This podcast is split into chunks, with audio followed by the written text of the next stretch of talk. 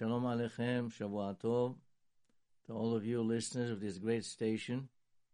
This is Rabbi Elbaz from SLC. I'm going to be talking about the parashiot we read yesterday, Parashat Tazria Mitzorah, and after that I'm going to say a few words about Hag Atzmaut. The Parashat Tazria itself speaks about the Tum'ah of the Mitzorah. And it describes the category, three categories that could happen for Mitzorah. Could be sarat in a wall, sarat in a garment, or sarat on a skin. Now, then Parashat Mitzorah actually talks about the tahara. After the Mitzorah becomes tahor, meaning that the sarat has gone, and it describes what the steps he has to take to finish his tahora. Now, we have to understand that sarat is not really, uh, although we translate it as leprosy, it is not really the kind of sickness as leprosy it is. Because if it really was the sickness of leprosy, we know leprosy is very contagious. So, what does it mean that we have a sarat and a wall? A wall, leprosy, and a wall that that's not leprosy. That can't be or sarat on a garment. That doesn't make sense either. So the another thing is, let's say a hatan is in the middle of the seven days of Shiva Yemeh, the, the, the, seven days of Shiva Berachot. If he's in the middle and he suspects he had some kind of tzad on his skin, and he goes to a kohen, and the kohen looks at it, even even if it is really tameh, he will tell him, no, go, go back home, come back afterwards. Or if in Holamoid, for example, a person suspects maybe Asara goes to the Kohen. The Kohen will tell him, go finish the holiday, then come back. Now, if this was really a sickness that's contagious, like a leprosy, how could he tell him to go home? Has nothing to do with it. Besides, really, this has nothing to do with uh, with the actual physical. It may have uh, some characteristics that look like the physical leprosy, but if it was really an illness, you go to a doctor. Here we go to a Kohen. But why is it, what's this whole idea of the tzarat? Because, as we say, mitzorah is motzi shem ra. The person who talks bad about other people, talks down other people, talks evil about other people. Him, oh, he's a big shot, he's big, you know, me, yeah, but the other guy then, oh, he's no good. He does this, this, and that. I wish he was better. There's all many different ways you can talk evil about other people. And you know how bad that is? The Torah says the Mitzorah goes past all the three Mahanot. Mahane Shechina, Mahane Rivia, Mahane Israel goes all, he's all by himself, he's all isolated by himself. Even a person who murders accidentally, Bishgaga, the Torah tells us is he, he still has a way out. Imagine, he actually killed a life, a human being, but he has a way out. He can run to Ir Miklat, a city of refuge, and he could stay there. He would live there, of course, until whatever the court decides or uh, the circumstances, whether it's hayab or not hayab. In the meantime, he goes there because perhaps one of the relatives may avenge and come and harm him, so he runs there. He lives there. And yet, this one, Lashon Hara, is worse. He can't, he can't even communicate with anybody. He can't communicate with people. The person who kills non-intentionally, he's there, he eats, he, he's well, everything's good with people there. He, he'll be learning, uh, going to the tefillah every day with other people, not a problem. Because Lashon Hara can actually cause tremendous harm to another person. Yes, it can cause a lot of harm.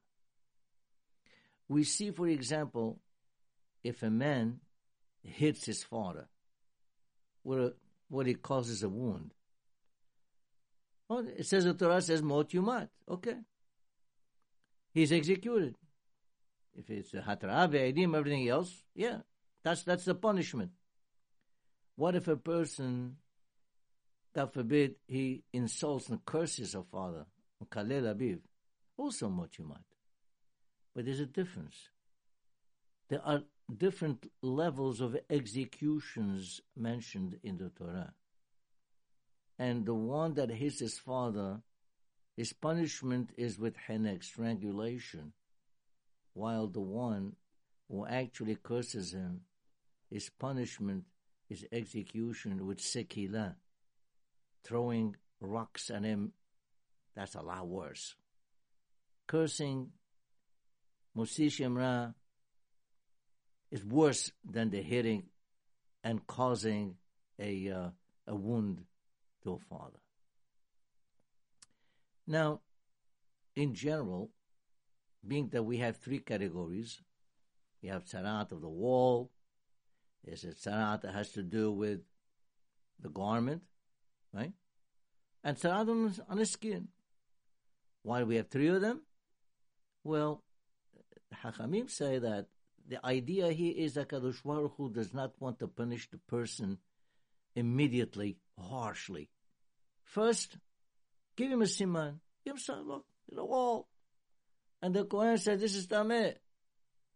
So maybe he'll get, he'll get the, you know, he'll figure out what's going on. Hey, maybe I'm doing something wrong. I'm talking Lashon. Maybe he'll make the shuvah. He'll realize something. If he doesn't, then Hashem says, okay, I'm going to get closer. That was the wall of your house. Now I'm going to hit your garment. The clothing, that's closer. Again, if he doesn't make the shubah from there either and stops evil, then Hashem hits him right on the skin of his body. That's the way, that's the way HaKadosh Baruch Hu behaves. He does not want to hurt the person immediately. Gives him a chance to get back.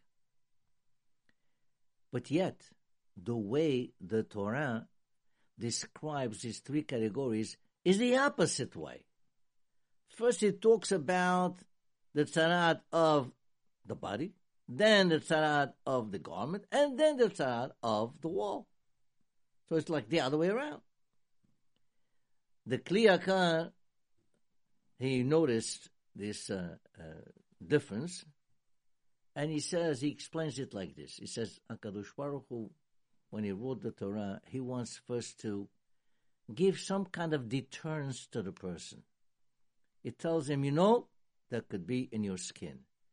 And give him something strong, a strong warning first. That's a deterrent. Maybe he'll realize, oh, it's going to come to my skin oh, I'm going to stop. So there is uh, something like that also uh, in, for example, with uh, Paro, Akadosh Baruch Hu brought ten makot on Paro. Dam, Tzfardea, Kinim, Arob. We just had that Pesach a couple of weeks ago. But the first one that Hashem mentioned he told Moshe Rabbeinu, go tell him, Parashat Shemot, way, way, way back. He says, if you don't send them, Hineni oreg ed mincha bechorecha. I'm going to kill your firstborn son. By the way, that, that was the very, very first thing he told him. Before all the other makot. Why that first thing first? Why? Even though that is not the way it happened, it happened last as a deterrent. Maybe Paro real, oh, my son is to go. Ah, right there and there, maybe he'll, he'll do something. But he didn't. So then Hashem had to go through all the ten. So Hashem tries to warn the person, not bring the actual tzara but is warning us first. Perhaps we'll heed it. If the person doesn't heed it, then there's a problem. But Lashon Hara, Rabotai, is something so easy. It just flows out of the mouth of the people. You know, as they say, we have what we call ma'achalot asurot, forbidden foods. Okay, now forbidden foods, people in general, they, they, you know, they, they be careful about that. You know, has v'shalom, who's going to go and eat uh, hazir or, or camel or whatever, or terefa? So when it comes to something that comes into your mouth, we're very careful. How about being just as careful something going, coming out of your mouth? You have to realize that the Lashon, that Kadosh Baruch Hu gave us the Lashon, meaning this power of talking, the power of commu- communicating, which animals don't. This is like part of our neshama. Nishmat hayim. What does that mean, the neshama? A person, there's a koach of dibur. We can talk. HaKadosh Baruch Hu gave us the koach of dibur in order to be able to communicate, in order to be able to say tefillah, in order to be able to learn Torah disseminate Torah and teach it, tell the people about the mitzvot. Not has v'shalom. But the, what is Lashon Hara? The Chafetz Chaim Alav Shalom was extremely, extremely careful not to talk Lashon Hara ever. He wrote many books about it. And one time, you know, it was Lel, uh, Lel Purim. You know, Lel Purim by the Ashkenazim. Usually the Talmidim, they go to the, to the Rebbe there, and they, you know, a little bit uh, joke here and there. So, Chafetz Chaim had many, many Talmidim there. All of a sudden, one Talmid comes up to him and he says to him, I want you to promise me, give me a beracha, promise me that when the Talmid dies after 120, he'll be in Gan Eden right next to the Chafetz Chaim. Right next to him. That's what he said.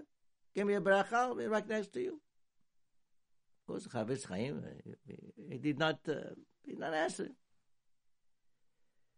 A few minutes later, and I he asked him some question. Again, he tried to somehow avoid to answer him. Finally, the Chafetz Chaim got up, and then this Talmid here, like, uh, stands right next to him, and he tells him, "Please, Rabbi, I want you to give me this this beracha." So he told him, "If you would never speak Lashon Hara all your life. Like I did, I said, since I remember, I never spoke Lashon Hara. If you can heed this particular command not to speak Lashon all your life, he says, yes, you'll be able to come next to me. Lashon Hara. Something very, very harsh, something very painful to the person whom you speak about. And you know Moshe Rabbeinu himself, when he went ahead, the first uh, the first encounter he had was that he killed this Egyptian guy because he was beating up a Hebrew. And then the next time he saw two Hebrews fighting, and he said, What did he answer? He says to him, Wait a minute. Who who are you? Misamcha ish shofet What's going on here? You want to kill me like the other guy? The Torah says that Moshe Rabbeinu said, Achen noda hadavar. Ooh, wow! Now something, Something is wrong. Whatever happened the day the pshat pashut is achen noda davar means oh, the word got around that he killed the Egyptian before, but you know that's that, that's the pshat. But Rashi says like this, he says, nodali hadavar shehaiti tamuah alav. He says I, he says I was Moshe Rabbeinu himself. He could not understand what's going on. Mahat o Israel. Why is Israel, what kind of sin they had?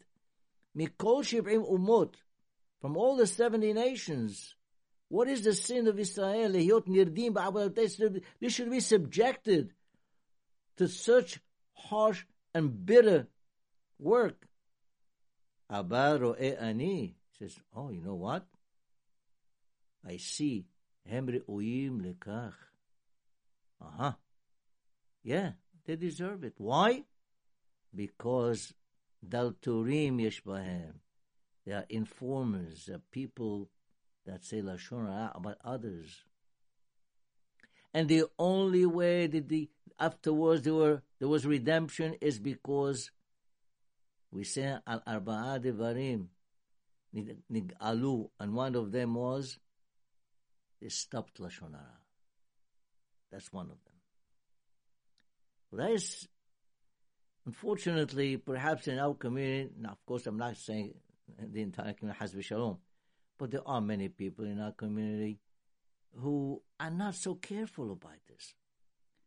And this week, yesterday Shabbat, I think throughout the whole world, the rabbis have been talking about this. So all I want to tell to my listeners is please be very careful about speaking Lashon Hara. Don't talk down anyone. Don't talk down your wife, your child, your friend, or your coworker. Always be very heedful what you say. And now I would like to say something about last Thursday was we know Hag Atzmaut. Just want to say, I mean, this is something that you can talk about for hours, but I want to put a certain angle here of mine today. It says in Masechet Berachot, Amale Rav Papa le Abaye. Rav Papa asked Abaye, Maishna Rishonim Deitrehish Lehu Nisa. Why is it that the earlier generations they had miracles. Umayshna anan. How come us, you know, we have no miracles? No miracles don't, don't happen to us anymore.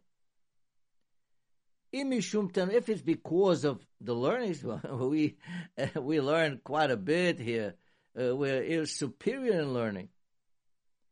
So he answered him, Kama'i havu kamasri nafshaihu akdushat Hashem the earlier generations, they were Moser Nefesh for the holy name of HaKadosh Baruch Hu. Anan, us, lo masrina nafshin, akdushat Hashem. We don't do that. We're not Moser Nefesh. Moser Nefesh. What is Mesirut Nefesh? Mesirut Nefesh is self-sacrifice. Putting your life on the line, risking your life for others, not for yourself, not for money, for others, to save others. And this has been throughout the ages. We, the Jews, had many, many heroes and heroines. In, starting with Shifra and Puah, which was really Miriam, Yocheved and Miriam the king said to them, Kol haben ha'ilod ha'orat tashlichu. Any male child, throw him into the Nile, kill him. They didn't listen to him. Can you imagine? Paro, the king, the supreme king, his word is like, is like a command. And who disobeys him is death. They did not care. They actually no. they took him and they, they even took care of them. They put, they risked their lives.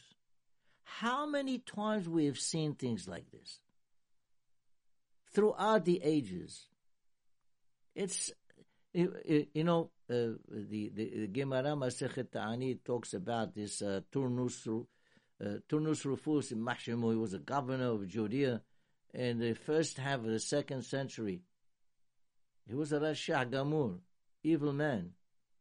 And they once they found that his daughter was killed. He blamed the Jews.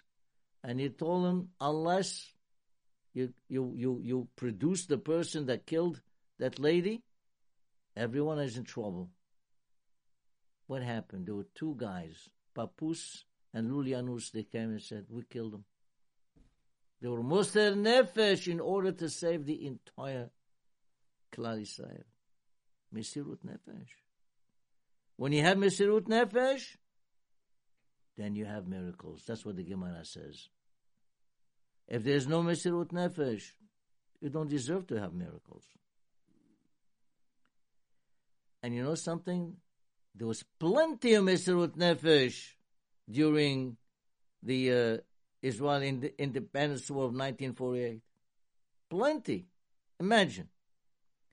No less than five Arab countries attacked Israel. Talking about Egypt, Syria, Jordan, Lebanon, and Iraq, plus the Arabs that were living in Israel themselves. And let me say another thing. Besides that, the Arabs were allowed to buy arms and they piled up lots of armaments. They were allowed to. The Jews were prohibited by the British to buy any arms. They had to smuggle arms to defend themselves, or they had some underground factories in order to manufacture arms, underground ones. They were scared if the British would find out. Forget it. How are they going to defend themselves? You know, the odds against Israel were a hundred to one. The world was laughing. That's it. From the beginning, the war's over. Right? Look, let me give you an example. If imagine a mouse fighting a cat, and the mouse wins, well, that makes sense. Incredible. I'll give you even more. Suppose a mouse is fighting five cats, not one, five, and the mouse wins. Well, it, it, it's unfathomable. It's possible. I can't fathom something like that. It must be what? A miracle. The 1948 War of Independence was a miracle. The Jews not only won the war, but they increased their territory by another 2,000 square miles. That's incredible. You say it's impossible, but it happened. That's a huge miracle. It can be compared to the miracle of Hanukkah. And some say perhaps even more so. The Jews knew they were going into a lion's den and they went in anyway. They put their life on the line. And miracles happen. When you have Mesirut Nefesh, miracles happen. But Baruch Hashem, the fact that Eretz Israel came back into the hands of the Bnei Israel, that was a tremendous boost in the eyes of the Jews, and especially in the eyes of the Goyim. After the Holocaust, the Goyim was saying, Oh, what do you mean? The Jews are the chosen nation? No more Hazvi Shalom. Chosen people? Jewish blood is cheap. It can be shed at any time. Right? No more. Now, Baruch Hashem, Israel can defend itself against any enemy. According to what I've seen in statistics, Israel has the third most powerful air force in the world after the United States and Russia. No one wants to mess around anymore with Israel. Even the evil ISIS it attacked all over the world. They, they, they, they, they, they had bombings in, in, in Britain, in France, and in, in, in, in uh, uh, all over, even the United States, but not Israel. And the second thing is any group of Jews anywhere in the world that could be or will be would be in trouble, they know they have a place to go to and live there in tranquility. That's the two most important things that the state has done for us. Oh, there are many other things, of course, but the fact that we can defend ourselves and the fact that we have a place to be at any time. the pasuk was fulfilled. If you could be anywhere, anywhere in the world, Hashem Elokecha, Kadosh Baruch will gather you, take you from there, bring you back there. But there's this, you know, there's something that we have to recognize. Sure, Israel has a powerful army, it's a prosperous economy, it's the fifth country in the world in high tech, great innovations in medicine, in farming, all other disciplines and specialties. This is why we have to be extremely grateful to HaKadosh Baruch Hu for all that. Every time we're going to say Birkat Hamazon, we say Nodeh Lecha. We are grateful to you, Hashem Elokeinu, HaKadosh Baruch Hu, our God, Ashin Haltala Votenu, that you give as inheritance to our forefathers. It is Hamda Tova Hava. You gave this beautiful land. When we say that, now especially, we should have a tremendous kavanah, what HaKadosh Baruch Hu did for us by giving us that land. Gratefulness, hoda'ah. It's one thing to ask Hashem to do something for us. It's another to be grateful to Hashem after He did something for us. And there's one, there's one other thing I would like to mention, and that is, we have all these things going on right? It's about Hashem. But what about shalom? Do we have complete shalom? Do we have peace and tranquility? Not as yet. It's getting better, but not as yet. How do we achieve shalom? The Torah tells us how. If you walk into my status, my statues, mitzvotai tishmeru, and you keep my mitzvot, va'asitem otam, and you do them, you perform them. Then what happens after that as part of the berachot? ונתתי שלום בארץ ושכבתם ואל מחריד. You will have shalom in the land. You'll be able to go to sleep at night. Ve'el maharid. You're not shaking from fear. This is telling us something important the more we increase Torah and fulfillment of mitzvot, the greater the chance to have shalom. And this is why, in the last couple of decades, we have seen great progress in Torah study in Israel. And because of that, at the same time, we have seen also better chances of shalom. Chances of shalom are improving more and more many Arab lands now, many Arab countries, they're finally realizing the enemy is not Israel. Their enemy is Iran, Hamas, Hezbollah, and all the guys around that, all these people there. That's their, finally, finally they're realizing that. The chances of shalom are increasing. They have increased. We've had peace with Egypt, with Jordan, and so on but it's not complete. How do we complete it?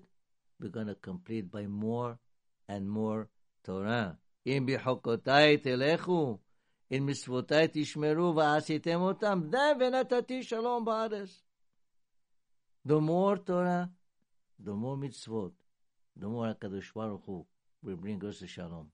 And will bring us our Mashiach Tzidkenu Bekarov. Amen. Kinyan let me again emphasize the fact that this is a great station, and please, if you can contribute so that it keeps going, please do so.